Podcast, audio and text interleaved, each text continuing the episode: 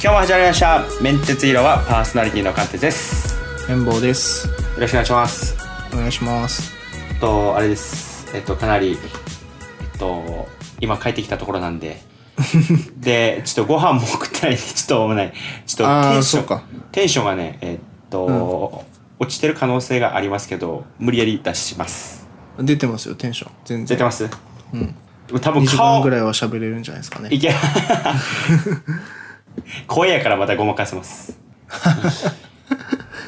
あの引っ越しが終わりまして、おおめでとうございますどうですか新しい新居い、や新しい家いいですねあ本当ですかうんなんかねロフトが最高なんですよえ本当でロすかフトなんかがあって、うんはいロフトは最高ですあの別にロフトで寝たりとか、はいロフトを読書部屋とかにするとかそういうことはしてなくてもう完全な物置なんですけどですよあねれそうなりますよそうロフトがあるとないと全然違うわし収納とかあんまり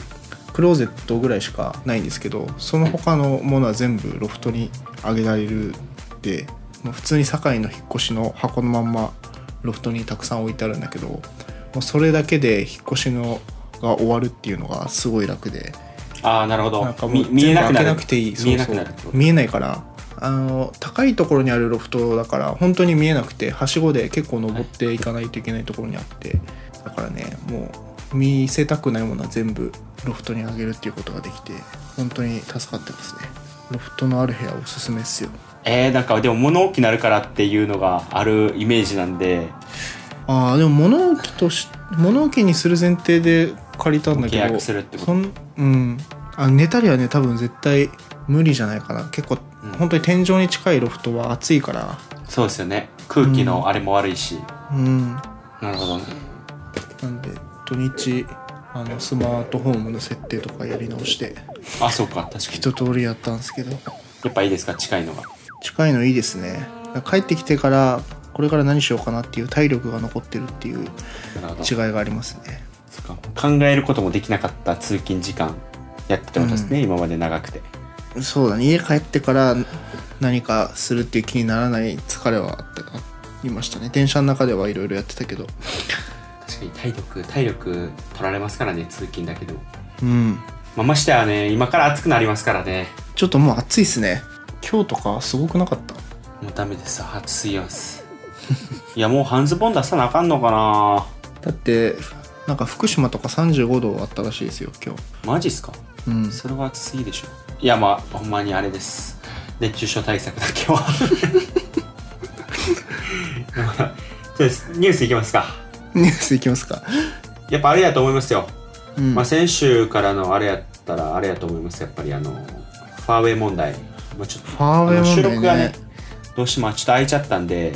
なんかそのファーウェイ問題を取り上げるっていうのができなかったんですけど、まあもうねもうみんな取り上げてるから今更って感あるんですけど、まあ、一応取り上げないとっていうね結局事実としてはファーウェイやばそうっていう話でしかないんですけどあれですよね Google からライセンスが剥奪されたりとか Google アプリ使えないうんクアルコムとかなんかモデムチップとか供給してたところも全部止めちゃってスマホ作れるのかこれっていう状況になってるんですけどなんか独自 OS 作ってるっていう噂だったりとかあーなんか全そう然そう痛くもかゆくもないんじゃないかみたいなニュースがたくさん出てて正直本当のことが誰もわからない のででも間違いなく今ファーウェイ買ってもなんかこう茨の道しかなさそうですよねスマホは。まあ今はですよね日本で使う分にはでもまあ今後、まあ、5G のあの何でしたっけ供給してるのもあれでしたっけファーウェイが一番シェアがトップ機械うんなんかネットワーク機器とかのシェアが高かったみたいですね高かったりとかまあ独自 OS 作ったりとかうんいやなかなかいやこれはまあ数年後なったら今はこう窮地に追いやられてますけどもしかしたら形勢逆転というかありえますよねえどうなるんだろうねこれからだから結局これは GoogleVS ファーウェイって言いながらも実はアメリカ対中国なわけですよいやそうですよ当然それこれはそれでしかないですよ、うんこれはもう国国企業と企業を振る舞った国の戦いでまあファーウェイは中国の国策企業ですからねまあ僕らは単純にいいもの触りたいしいいもの使いたいだけなんでだから今まで僕の考えではやっぱその企業やっぱこうやって企業が大きくなってきてうんそのあある種、まあ、だからまあ Facebook なり Google なりもうその世界的な使ってる人口っていうのはもう一つの国にしたら一番多いとかのレベルなわけですよグローバルうでん使われてる人数、だから企業がやっぱもう国を超えるような影響力を与えると思ってまあこのやっぱそういうそういう可能性があるなと思ってこうやってベンチャーとか、まあ、自分はスタートアップに入りたいなっていうのがあったわけですよ。うんでもあ結局そうなんだ、うんあそうですそうですやっぱいやこう国に勤めたとしてもその影響力を与えるってなった時に今は企業の方が強いんじゃないかなっていう考えのもとあったんですけど、うんうんうまあ、こういうことあったらもしかしたら国会議員の方がいいんちゃうかなって影響を与えるんやったらと思って 結局結局あれですか同級生とかは官僚とかになったりしてる人いるんですかあいます官僚いますよおー財務省と経経産省とかいますけどまあだから、うんなんか何兆のなんかそういう予算みたいなのがあってそれをもうめちゃめちゃな人数でやるみたいな。すごいっすねいややっぱ国を動かす楽しいとは言ってましたけど、まあ、まあ給料はそんな高くないけどしあの過労働ですけどうんやっぱ楽しいって言ってましたね、まあ、圧や倒的にりがいはある、うんやりがいはあると、でやっぱ完全なるピラミッドなんでうんうんまああの偉い人とはす会えるっていう感じなんですけどやっぱ完全なるピラミッドなんでやっぱ下積みは大事ですよね下積みがあるっていうのは、まあ、僕は耐えれないんですけどし、えっと多分出演しまくるからまあ無理なんですけどいやでも国会議員になるって言ったらほんまこのポッドキャストを全部ほんまにあれですわ消去しないとこう聞かれた時にうんその時は消しますよ次なんか簡単な簡単なって簡単なって言うとあれやけどちょっとなんか楽しい話題いきたいなと思ってはい来たら細マッチョや美乳になれるうっすら見える妄想マッピング T シャツっていうやつなんですけど 落差がすごくてめっちゃ面白いですねなんかねえっとこれぜひポッドキャストを聞いてる方は多分言葉だけじゃ難しいんですけど、まあなんか白シャツを着るとまあ下の肌がこう透けるみたいなのありますよね、はいそれをあえてうっすらプリントされてるみたいなでしかもそれがめちゃめちゃ腹筋割れてたり谷間を作ってたりしてるわけです、だから見てる人からしたらかなり想像させる錯覚させるああの人もキムキちゃうかなみたいなすごいねこれなんか女性版の方がすごいリアルっすねプリントがリアルでしょうんすごいこれ買ったのこれ買ってないんですけどいや買わないですよすごいなこれやばいでしょうんこれ着てたら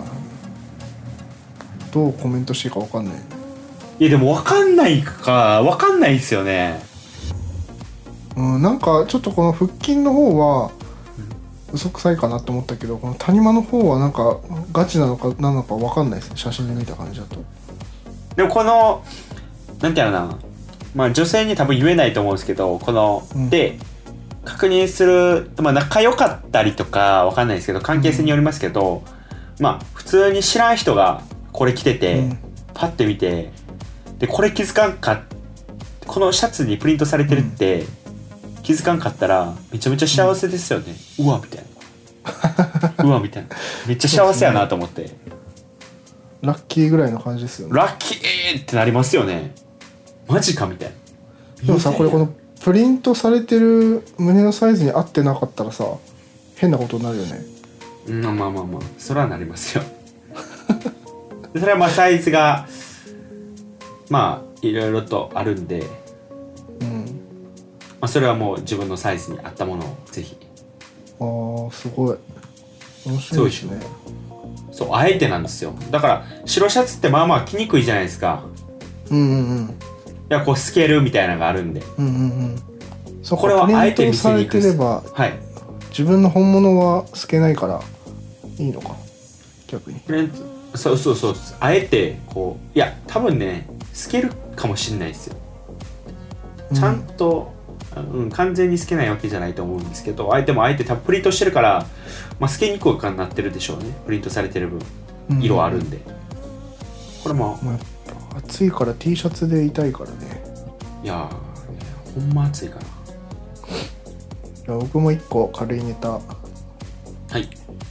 好きな人がバレるラブメーターが若者中心に拡散学校行けない好きな人にバレた被害の声が相次ぐ男子ハックさんなんですけどこれはなんかラブメーターっていうウェブサイトがあってうんこれを友達にこのリンクを送るとなんかその好きな人の名前を入れると相性が分かりますみたいな占いページみたいなやつなんですけど、ここに入れるとそのこのサービスを使ってる他の人に好きな人がバレるっていうなんかこうブラックメール的な昔のはいはいはいこうチェーンメール的なこうなんていうのトラップサイトなんですよねこういうのが流行ってるらしいですよ、うん、いこれは別に悪く悪いサイトではないってことですよねや悪いサイトなんですよあ悪いサイトねだからあかんやん好きな人の名前入れて相性が分かると思ってボタンを押すと自分の名前と好きな人の名前が多分登録デなータベースに登録されてなるほどでこれを他の人にも回すからだからそのユーザー全員に バレるっていう怖いですよね怖っいや海外のジョークサービスなんだねジョーク日本にもジョーあクサーしビスたかなとるほどローカライズされてますよちゃんと、うん、えでもなんかこの今このデザインをこのデザインのサイトを見て使おうって思う人が俺もちょっと信じられないですわ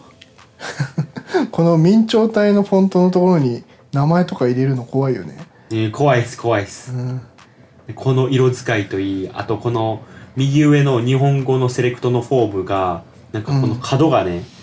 なん かなんか R が取れてないってそやうつちゃんと取れてないんですよ R が取れてないんですよそうそうそう CSS がわかんないですけ どいやちょっやっと、ぱね、でもそういうセンサー大事だよねいや大事な気するいやこれ大事ですようんでもこういうのは一回引っかかってないとやっぱなかなかうんわかんないですよね確かになんかこの感じ懐かしいなと思ってなんか昔チェーンメールとかいろいろあったじゃないですか回ってくるやつありましたありました5人に回さないと悪いことが起きますみたいなありましたありましためっちゃあったわ一回回した気する わ信じてねでもいい時代やったいやあれはいい時代やったあのガラケーの時代あのーえこれ言ったからもうもう正直このメンテス広場もう160回くらいやってるから、うんその自分のエピソードを言ったか言ってないかも覚えてないんですけ どであのーメールするじゃないですかうんあのーガラケーでうん今ってもう LINE とかで既読とか未読とか、もうパッパッパってわかるんですけどあのメールって送ってそれの人が読んだかとか、でそのいその人今タイピングしてるかとかわかんないじゃないですかだからあの待ってる時間あるじゃないですかこう送って相手に、うんうんであの待ってる間の時間めっちゃドキドキするっていうあのあれでしょセンター問い合わせでしょそうセンター問い合わせめっちゃしまくるみたいなうんああそこがほんまにすごい妄想を鍛えられる場なんですよいやいい時代なですよねいい時代なんか自分なんかその子いるじゃないですかうんその子がになんかその自分なりの言い訳をつけるみたいないや今多分あれ多分その子なんかの用事やし塾やから多分見てないなとかシミュレーションしてねシミュレーションしてうんで1日あってもいやもしかしたらみたいななるけどうんでも来ないと来ないんですよね。まああれはい辛いやなあのセンター問い合わせってあのアニメーションとかがドキドキするねやっぱ来てるかド来キてドなキいかしまみすたいな。しますします。で特にあの当時って地下鉄とか電波通ってなかったんで、うんうんリアルにほんまに来てるけどセンターにはうんこっちに来てないパ ターンあるんですよ。センターで止まってるっていうかセンターで止まってるこっちセンターから俺らに送れないんですよ。うんうんリクエストしてももうあれあれなんでもう電波が届かないんで。うんって思ったらいい時代やなってなんかあるあまあ今はもうデジタルでかつかなり便利な時代なんでうんまあもう元には戻れないんですけどていうか便利を味わったらもう無理なんですけどまああえてこのアナログの部分を残すっていうのはなんか大事なんかもなと思って懐かしいよねなんかプロフサイトとか流行ってたよねありましたよだってこう女子高生が HTML とか打ってたでしょあの時なんかそういうのあったお俺俺あれなんですよ、男子校なんで女子高生のこと分かんないですえそれだ誰と誰のセンター問い合わせをしてたんですかその時あそれはあれだから地元であの、何て言うのかな地元でその俺は中学からあの、うん男子校なんですようんうんで高校になるとそのみんなは、えっと、地元の中学のやつはうんあの高校で通勤し始めるんですよわかります通学通学あ通学や通学し始めてうんみんな電車乗り始めるんですよ、電車とかそこで、うんそうっす会うんですよ再会するんですよ、うんでそこから始まるんですよおおすごいねじゃあ相当頑張んないと彼女とかできないんだそうっすえできないですよで当たり前じゃないですかちょっとやめてくだ男さい子校え中学から男子校そうですだから俺6年ですできなかったですけど、まあ、高校とかはこう出会あの会うからちょっとメールとかするじゃないですかでうん文化祭とかもあるわけですようんうんうんでメールとかするわけですよ文化祭の時は唯一女性と他の学校の女性と触れ合えるところなんででも、うんあのあの僕らの学校ってあれなんですよあの禁止なんですよ携帯が持っていくのがだから、うん文化祭中あの赤外線とかできないわけですよあそっかだからどうするかっていうとうんあの生徒手帳の白いあのページがあるんですよ後ろにあの余白というかそこに、うん えっと、アドレスをガーって書いてちぎって渡すんですちぎって渡すの草だらくでしょワイルドだねやばいでしょマジで終わってますよマジではいページ切って書いて渡すっていうあの飲み物のコースターの裏に書いて渡あすそうそうそうもうそんな感じそんな感じですすごいね昭和じゃんやばいでしょいでや赤外線も懐かしいな、うん赤外線や懐かしいでしょうんでしかもあれですからね高速で刈り上げてますからねこれとその後ろから横からめっちゃ刈り上げ てめっちゃダサい髪型なんですよ今思ったら高その速借り上げなのあ高速であの散髪検査っていうのがあって1ヶ月に1回ね、散髪の検査があるんですよえ高校でえ中高です中高だから中中学の時あったけど高校もあんのありますありますだから髪の毛で遊ぶことが俺思春期してないんですようわ怖っ厳しいねいやクソ学校ですよ超厳しいねそれはクソ学校進学校進学校を名乗ってるけどもう浪人生た、えっと多数輩出してる学校ですけどそうなんだいやクソ高学校校でのすよ時はちょうど iPod 第5世代でうん iPod で初めて動画が見られるようになった機種を人生初の Apple 製品として買ったんですよはいはいお年玉ではいでそれでもう動画が入るから勢いよと伝えに行って「エヴァンゲリオン」を全部借りてリッピングして iPod 第5世代に入れて見てたんですけどそしたらなんかあの、まあ、授業中とか見るじゃないですかエヴァ入ってるから、iPod に。でなんか多分あのアスカが映ってるシーンを多分後ろのこう女子に見られてなんかそれがそこから一気に急激に広まってなんか網戸君はツインテールが好きみたいなこう高校3年間あいつはツインテールが好きなやつっていう感じでなんか広まってたらしくてはいはい。え、それぶ言われずに。いやこなんかね言われたんだよねなんかツインテール好きなんでしょって23人から言われてあこれやばいと思って。バレてるバレてるあ、バレてバるちゃうわ バレ。バレてるバレてるんじゃなくてなんか違う感じで伝わってるいや、あれ、いい時代でしたよ。だからそれ入れたり、まあ僕は PSP やったんですけど、PSP。ねなんかいろいろ楽しかったよねあの時楽しかったっす。なんかさゲームボーイとかもさなんかこうなんていうのう裏技ソフトみたいなのあったじゃんなんか入れゲームボーイのアドバンスとかのなんか改造ってやつですか改造カセットみたいなやつでそれ改造はありますでいろいろやるとあ、そう、チートでしょ、チート。チートチートカートリッジみたいのを売っててなんかそれ持ってる人ヒーローみたいになってた、わかるわかるわかるわかるいや PSP とかでもあったんですよ、うんまあ多分違法やからあれなんですけど、うんもうもう多分もうあの時効なんであれですけど、まあ、改造してまあなんかチートのコマンド入れてもらってみたいなうんやってためっちゃ強いんですよだから でえっとまあ学校ではその改造できるやつがヒーローなわけですよだからみんな改造して改造してって言うじゃないですかうんうんでまあ地元の付き合いもあるんでで地元は僕と学校ちゃうんで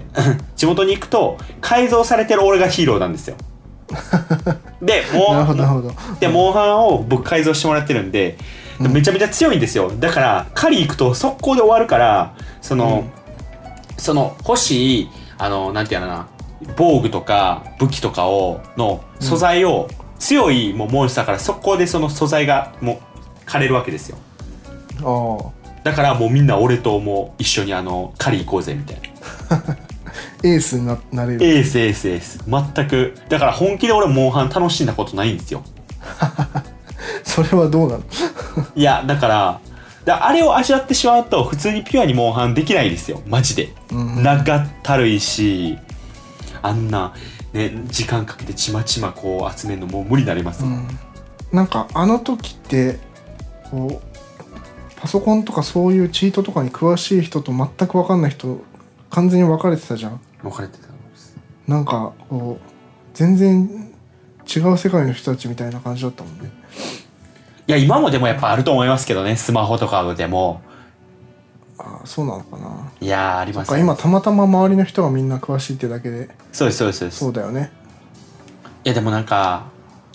いやマジでなんかいい時代やったっけなんか多分大人じゃなかったっていうのはありますけどねうん子供ですよ高校生だから子供子供でしょだからなんか縛られてるからこそ、なんか胃の中の蛙というかうんうんうんまあやっぱおもろかったなやっぱあの閉鎖的な空間が独特の楽しさでしたよね学校はえでもあの学校地獄やったんで、まあ、絶対もう戻りたくはないんですけどいやマジでほんま唐揚げをあの歩き食いしてるだけであのもう一回あの校舎に戻されて親に電話されるってバカでしょほんまあらあなたのお子学校さんの外で、そうです学校の外で立ち食いしてて、うんたらこう帰ってんですよほんまにもう途中でたらもう見張りの生活指導がいるんですけど「おいお前ら」みたいな「何食ってんねん」みたいな感じで「いや唐揚げ食ってます」みたいな「一応戻れ」っつって学校戻されて親に電話です「あなたのお子さん唐揚げを立ち歩きで食ってました」みたいな「親どんな気持ちで聞かなあかんねん唐揚げを食うやろ!」っていう唐揚げダメ話ですよなんだ食べちゃうよくわかんないですいやいやじゃあ歩いて食べたらダメなんですよいやその場で注意でいいじゃないですかうん注意でいいじゃないですか。で、連れ戻して電話意味あ るで、意味ないんですよ。俺2回バレてるから。だ1回やって反省しなくて2回やっちゃったんですよ。まあ意味ないんですよ。 親もそんなことで電話されてもってねなりますよね。いや、いっぱいありますよ。もう親に、俺めっちゃ死ぬほど、あれ、ここではあんまちょっともう言えないんですけど、俺めちゃめちゃ親に迷惑かけましたから。学校クソすぎたから、俺反抗しまくってたんですよ。そういうの嫌いだもんねいやそうそうそうそうそうもうなんなんなんそれみたいないやだからもう ほんま大人って楽しいわって思ってね友達は楽しかったんですけど、まあ、ちょっと学校がきつかったなっていう何でしたっけ今日なんかあれですもねう全然ニュースじゃないですね今日うん今日なんかスカイプがめっちゃ調子悪い気しますねなんかそうかももしかしたら俺の部屋今ねあの、はいメゾネットなんですけど新しい部屋がはいで3階に w i f i ルーターがあって2階でやってるんだけどそれかそれの可能性があるかもありますかまあまあまあなんかちょっと途切れ途切れになるんでなんかちょっと間がうん生まれてるかもしれないです、まあちょっとそれははい編集でお願いしますなんとかしてちょ今ね寝室でやってるからねこうどういう体勢で喋ったらいいか探り探りなんだよね今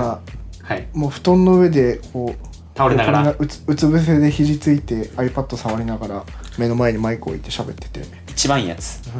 え一番楽なやつうん超ゴロゴロしてる誰ですよえーっと、はいやりましたあのー LINE の300億円祭りああやりましたよ1000円もらえるってやつでしょもらえるやつこれどうですかキャンペーンとしてうーん、まあ、1000円かって感じなんじゃないみんなうーん1000円かですよねまあ LINE やってない人を LINEPay にまあまあまあ入れるっていう新規を獲得ですよ連れ込むっねていうやつですよね、うん、LINE の友達 LINE の連絡先にいればその人が LINEPay やってなくてもこのキャンペーンのリンクっていうかその人に送金するっていうのができるからでその送られた人は LINEPay やってないけど本人確認さえすれば1000円もらえるしやってみようかなっていう話ですよねまさにそうですもう忘れてましたわでも1000円もらったけどすっかりねうんなんかまあもういいかなもうなんかなんか疲れましたよねボーナスでしょボーナス系とかそうもうなん還か元うんやばいなんかあるちょっと取り上げるのちょっとやめようかな俺が取り上げてるからかなあのねなんかやっぱ不思議なんだけどこう何の還元もないメルペイが一番使ってるんだよね最近なるほどざ残高あるからだけどメルペイに一度お金が入ってるともうねメルペイ ID 使えるところでは絶対使っちゃうから LINEPay で使払った方が2%入るのにメルペイ使っちゃうんですよやっぱ非接触決済やっぱ楽 ID でって言ってピーってやるだけなんだ楽楽だね楽だわで Suica に入れなくていい LINE しそれをやってくれよマジ l で i n e イに銀行からチャージして l i n e イから Suica にチャージしてっていうのがいかに面倒くさかったかだよね、まあ、ポイントはついてんだけどさ、それでえだからほんまそうですよねだからこの300億あるんやったらちょっとねエンジニアのあれ給料を上げるなりしてとかエンジニア部隊作ってそれをやってほしいですけどね ID に LINE で ID なりクイックペイなり使えるのが一番いいかもねいいですよねなんかメルペイってあんまりこういう還元祭りみたいなのやんないじゃんえやりやってましたよ思いっきりゴールデンウィークやってましたよあそうだっけあ20%のやつか、 20倍やってましたまあ、あの時が初めてぐらいかあの時初めてくらいですね、今はなんか新規のあれとか新規のえーであの銀行口座登録したらなんかややるとかまあそういうあれですねニューカマーに関してのキャンペーンとかやってますけど、ちょっと LINE はちょっと最近異常っすねもう毎月やってますもんどうなんだろうね今ユーザー数的に一番多いのはどこなんだろペイうペイ LINE でし Pay ょのペイペイペイペイな気しますけどペイペイペイな気しますユーザー的にはやっぱあれは強力やったんだと思いますけどね100億、ペイペイは結構カードから直接引かれるのがやっぱちょっと便利便利かもチャージしなくていいっていうかあチャージはでもしてんのかあのねなんかオフィスグリコがペイペイ使えるんですよねえー、なるほどなるほどでねえじゃあもう会社のおはい。あ、どうぞはい会社の。会社のオフィスグリコめっちゃ使っちゃうんだよね1階にコンビニあるのにお菓子買っちゃうってことえ、でもあれ100円くらいでしょ安いでしょ100円そんな変わんない。いやでもねちょっと高いかなオフィスグリコのあオ方フィがスグリコものによるけどうんもう使っちゃうんですね。そうだから結構 PayPay、LINEPay、メルペイは使ってますね日常的にもうかなり使ってますね。うん大変だわ大変お金が分散されてて ですよね。俺もなんかそれがもうすごいしんどいから。うん気持ち悪いちょっとだけ全部残ってんだよね俺 Suica もさ AppleWatch と iPhone にあるけどなんか200円ずつ入ってたりとかはいはいはい。それはちょっと気持ち悪いかないや、維持でもあれにしてますわ、俺。もう LINEPay にしてますわ、もう。維持でも維持でも LINEPay にいやしてそれがいいそれが一番いいよわかるもうカードあのもうカード出してサインするのマジで嫌やねんなランチとかでなんかもうみんな待たせるしさあれなんでサインしなきゃいけないものう札が入っててもわかんないであれですよ他にうん何かありましたっけねうんなんか、まあ、目立ったニュースが、まあ、なんかファーウェイの結構上げてたんだけどもうファーウェイはいいかなって感じなんでもう遅れちゃいましたもんねうん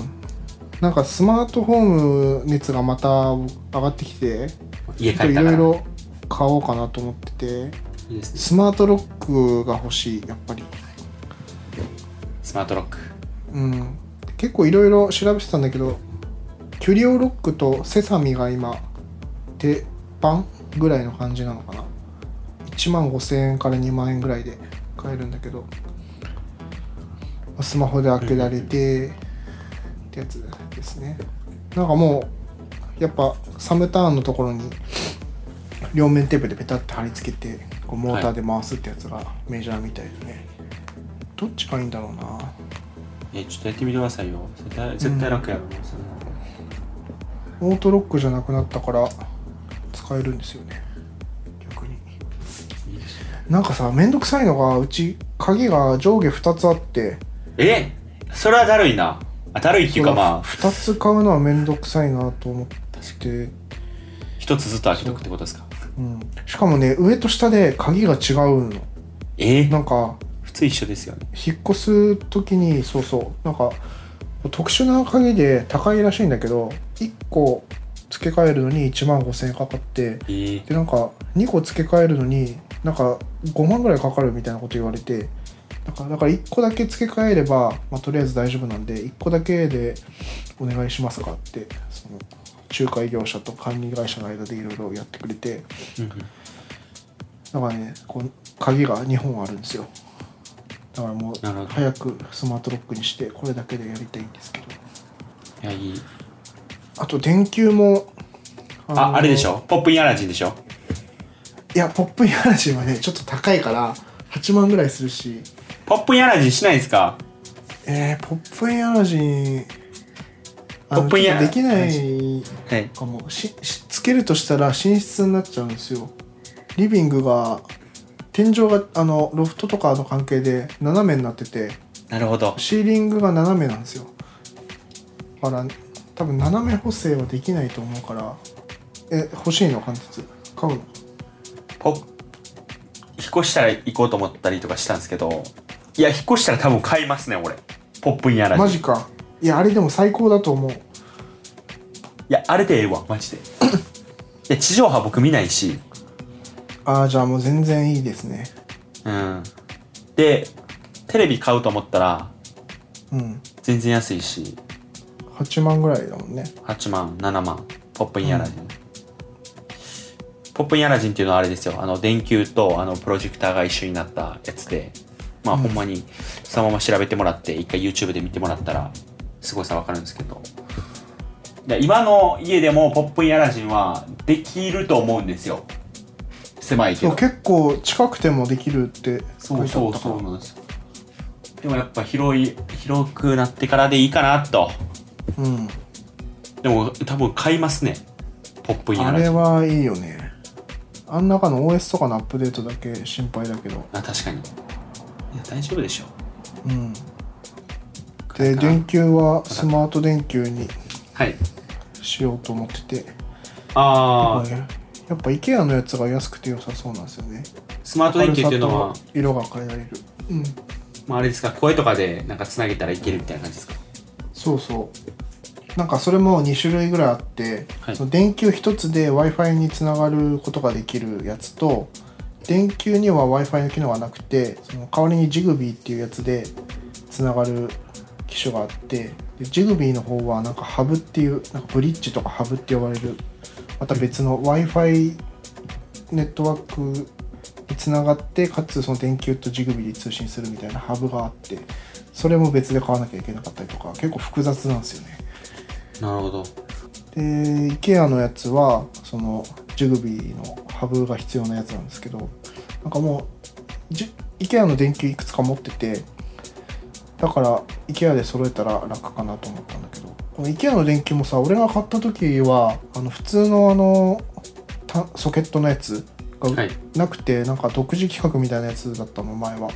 も最近普通のあのシーリングライトとかにつけられる電球の形したやつが IKEA からも出ててあと当時はそのブリッジもなかったんだけど最近出てきてで値段も1個1799円とかからあるんでへえ安いんですよ安いっす確かにから電球4つとあとそのブリッジ買って、まあ、スマートスピーカー買うってなったら、まあ、2万いかないぐらいで全部揃えられるんでそれで操作できたらいいかなとまあでもなんか声でつけるっていうよりはこの色温度変えられたりとかっていうのがなんかその写真撮る時とかにいいかなと、ああなるほどなるほどうんいいですね羨ましい、いや俺も引っ越したら引っうんうん、越したらちょっと一回綿棒さんにちょっとどういうのがいいかちょっとアドバイスもらもらいますさ来ていただいてうん、なんか引っ越す時に結構エアコンとかも、はいあのもしスマート化するんだったらあのリモコンとかよく見た方がいいなと思っててなんかあの電源が電源ボタン普通エアコンってさこう電源運転ボタンがあってその後は冷房とか暖房の選べるじゃん、そうですねでもこの部屋に今の部屋に来ていいなと思ったのがダイキンのエアコンなんだけどあの冷房ボタンと暖房ボタンがあって運転ボタンがないんだよで冷房ボタンを押すと電源が入って冷房モードになってるみたいなはいはいはいはいそれがすごいねあの声とかでやるときによくて一回電気をつけるっていう手間がないってことです手間かがないないそうだから冷房つけてっていうと冷房モードでスタートできるっていうのがすごくいいんだよねあのうんアレクサに頼む時に、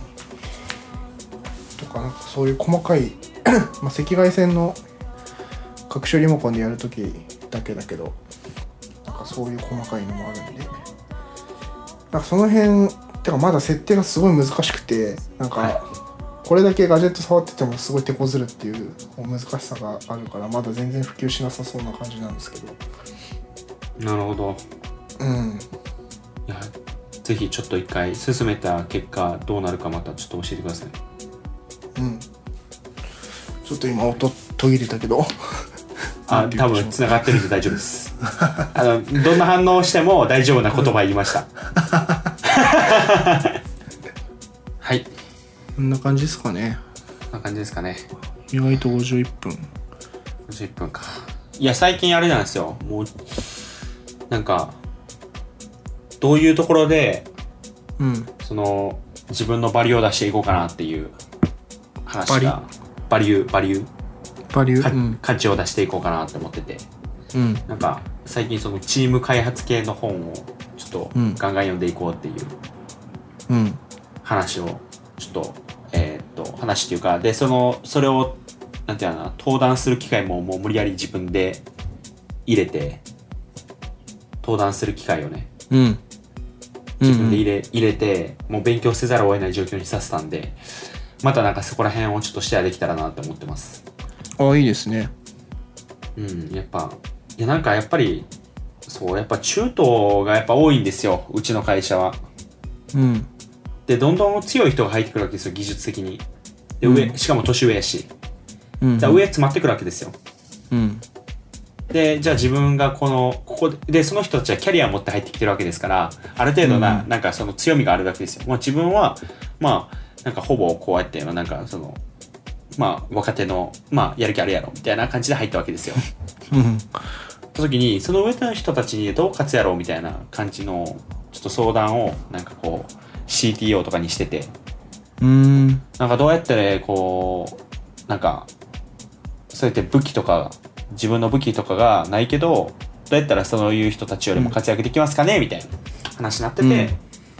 まあ、技術とかやったらもうもちろんあっちの方がもうもちろん歴も長いし、まあ、めっちゃ好きなわけですよ